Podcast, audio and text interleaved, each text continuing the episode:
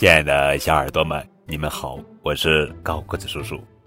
今天要讲的绘本故事的名字叫做《郑人买履》，这是一则中国寓言故事。古时候呀，郑国有个死脑子的人。一天，他见自己的鞋子破了，就打算到集市上买双新的。出发之前，他先在自己的家翻箱倒柜的忙活了一番，最后找出了一根小绳子。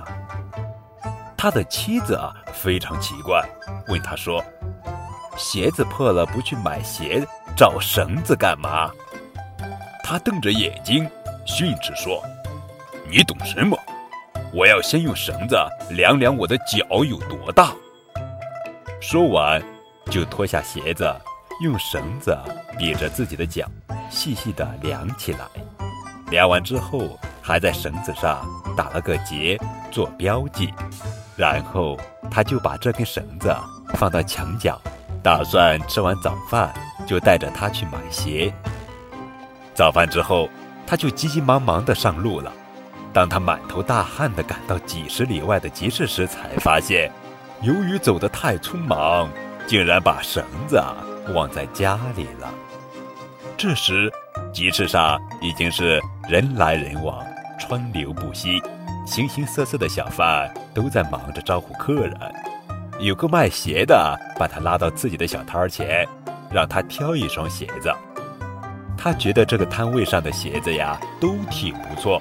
可就是迟迟不买，小贩以为他觉得贵，就说：“您要真心买的话，可以给您便宜点儿。”那个人满不在乎地说：“不是钱的事儿。”说完，就像一阵风似的跑没影了。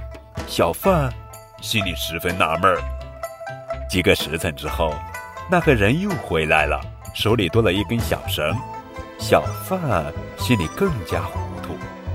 只见他拿出绳子，把摊儿上的鞋子逐一比了一遍，然后才选定一双，痛快的付了钱。小贩这才明白，原来这根绳子是量尺码用的。他心里大乐，竟不知不觉地笑出了声。这回轮到那个买鞋的人纳闷了，问。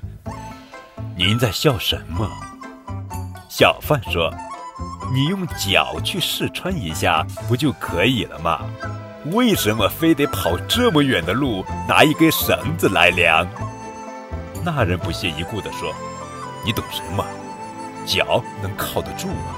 只有绳子上标的尺码才是最可靠的。”小贩听了一句话 也说不出来。